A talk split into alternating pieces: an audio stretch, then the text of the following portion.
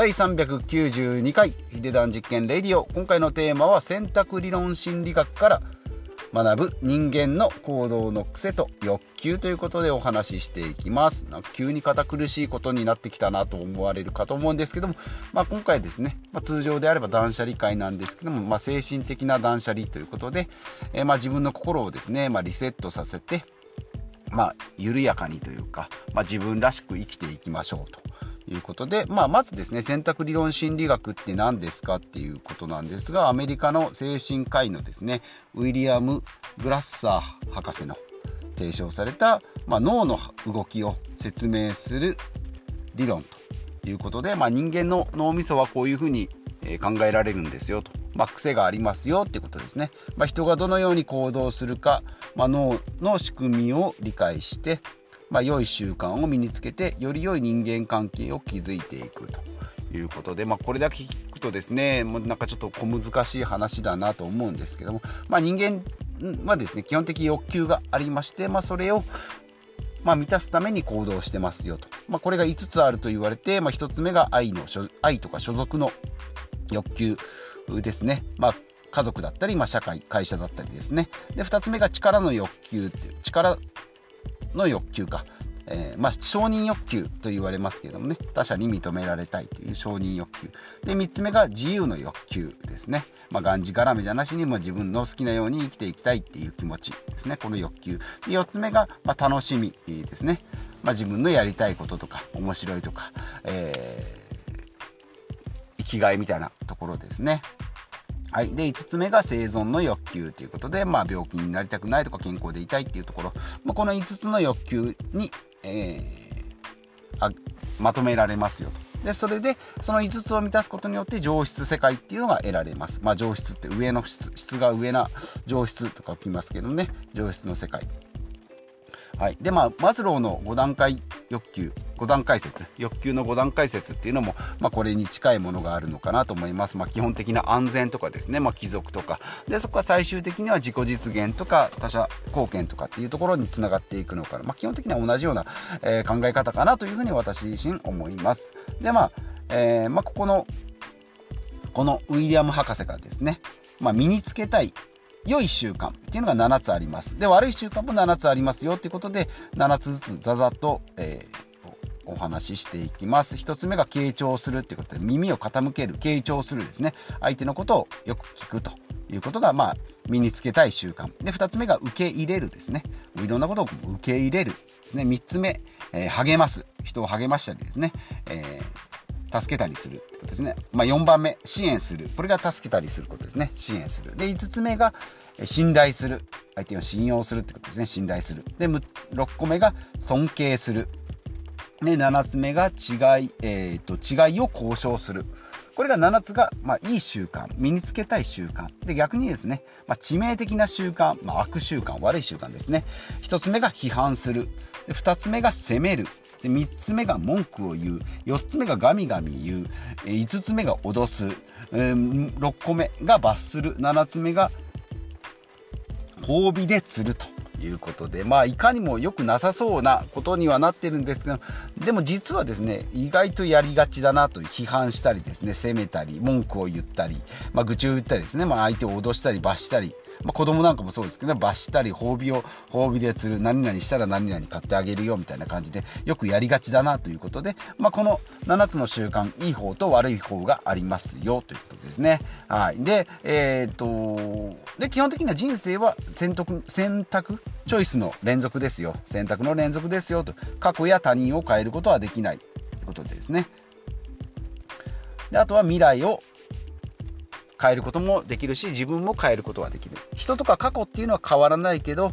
えー、未来っていうのは変えることができる自分も変えることができますよとであの人こんだけ言っても全然聞かないなって他者は変えられないけどじゃあ私はこういう風に変わっていこうということで自分を変えることによって最終的には相手が変わってくれるかもしれないし変わってくれないかもしれないそれもそれは相手の選択の、えー、自由ということでまあ変えられるものは自分と未来ということで、まあ、この辺ですね、考えていくと、こう、しっくりくるなと思ってですね、えー、非常にこう、ためになるなと。まあ聞いている分にはですねまあそりゃそうだろうな当たり前じゃないかと過去はもう変わんねえよって思うかもしれないんですけども意外とこう自分の中にこう落とし込んでいくとあなるほどねと相手を変えようと思っても変わらないんだと、まあ、日々の生活の中でですね意外とちょっとしたことでもですね自分は絶対いいと思うのに相手はいやーって言うんでいいよって言うけどやらないとかですねあいいねそれ俺もやってみようって言われ言うけどやってないじゃんって思うけどでもそれもやってないのも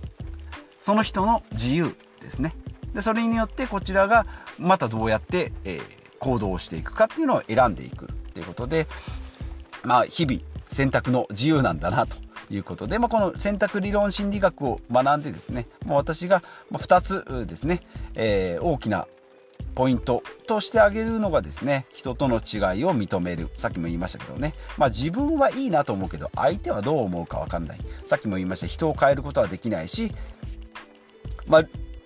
ルールとかシステムを変えることはできるし気づきを与える。こうやってやったら失敗するかもよってお伝えすることはできるけど最終的に決定権は相手側にあるので、まあ、この辺がですね、えー、嫌われる勇気で言われる承認欲求とかですねいうところにつながるのかなというふうに思います、まあ、馬で例え話に出ますけどね馬を水飲み水飲み場まで連れていくことはできるけど水を飲ませる馬に水を飲ませることはできないと。これアドラー心理学で書かれてありましたけどね。結局その水飲み場まで連れてってあげる。でその馬がですね、まあ、飲まなければ、えー、飢え死にというかまあ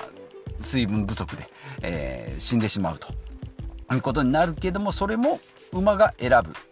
で水飲み場まで連れてってやることはできるけど飲ませることはできないよと最終的には相手の、まあ、馬の意思によるものということですね。まあ、人の違いを認めるっていうのは1つ目。で、2つ目が、まあ、すぐやる力ってことですね。まあ、全ては選択の連続なので、まあ、また今度でいいやっていうのも、まあ、1つ選択なので、まあ、思いついたらですね、まあ、とりあえずすぐやってみよう。いいと思えることはですね、すぐやってみようっていうのがいいのかなと。まあ、先延ばしにするとですね、徐々にいいことはやりたくなくなるし、で、悪いことはですね、だらだらと続けてしまうっていうところが、えー、あるのかなと思いますので、この人と違いを、人との違いを認めるっていうのと、すぐやる力、まあ、これがいい習慣になるし、まあ、やめる力っていうのも、えー、同時にあるのかなと思います。まあ、悪い習慣だと、まあ、私が思った場合にですね、まあ、これはもうすぐやめてもいいのかなというふうに思います。まあ、昔ながらやってるからって言ってやって、まあ、もちろんいいこともありますけども、まあ、それが惰性で新しいことが始められないっていうのもありますので、まあ、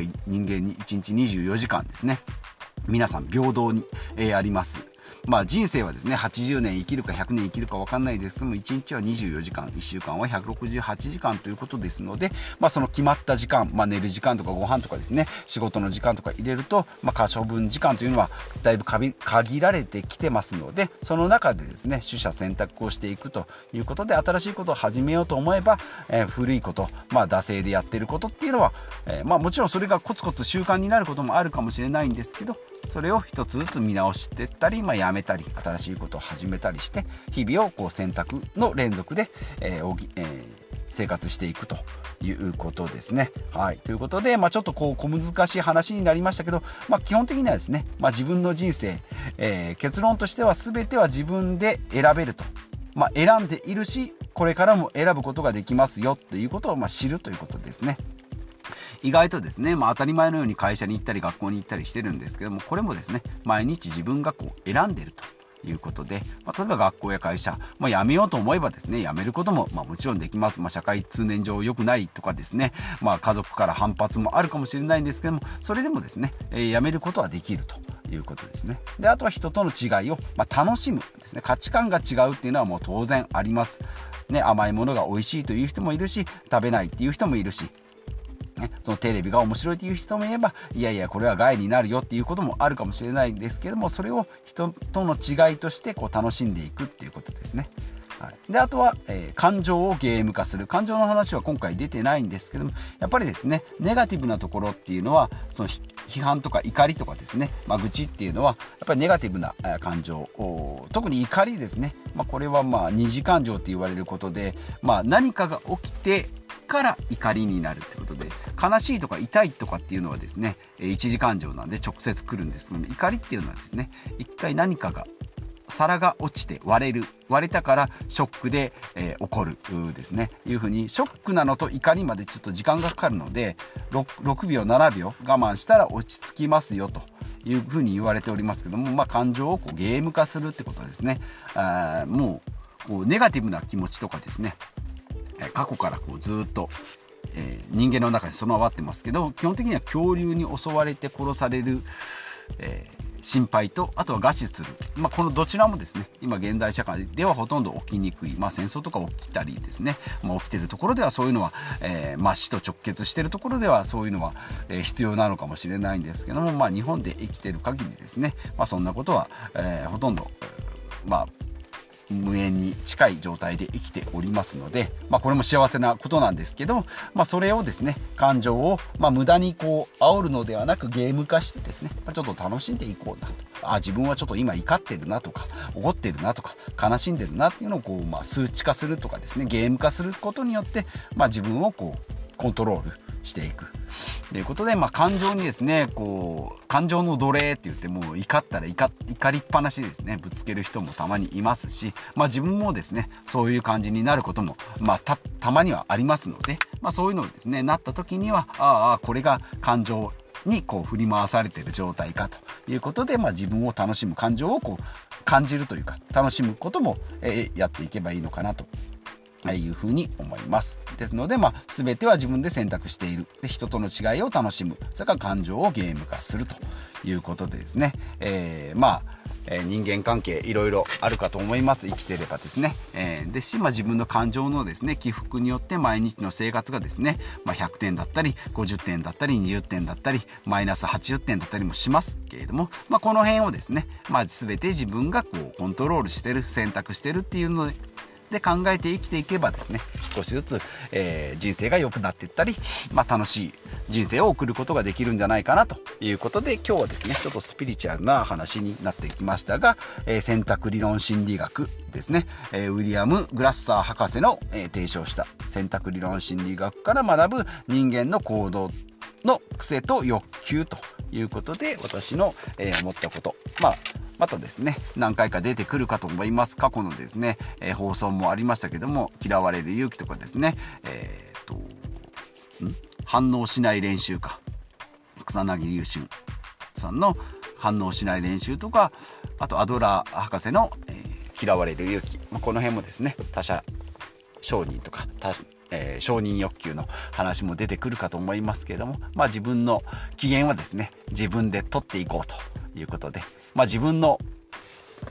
主人公は自分ですのでこの辺のコントロールをしっかりしていくということで、えー、今回は以上となります。こんな感じですね、ポッドキャストでは、まあ、普段は生活の、えー、節約とかですね、まあ、資産運用とかお金の話を結構メインでしてるんですけども、たまにこういったですね、えー、内面的なところ、まあ、ちょっとですね、え小難しいことをですね、私がこう、うまく咀嚼してお話できればいいんですけどまだまだ発展途上ですので、まあ、これ継続していくことですね少しでもこう分かりやすく私のこう独自の視点が伝わるようになればいいなと思っておりますので、まあ、これも一つの実験としてですね、えー、発信していけたらなというふうに思っておりますのでお付き合いいただければなと思います。ということでまた次回お会いしましょう。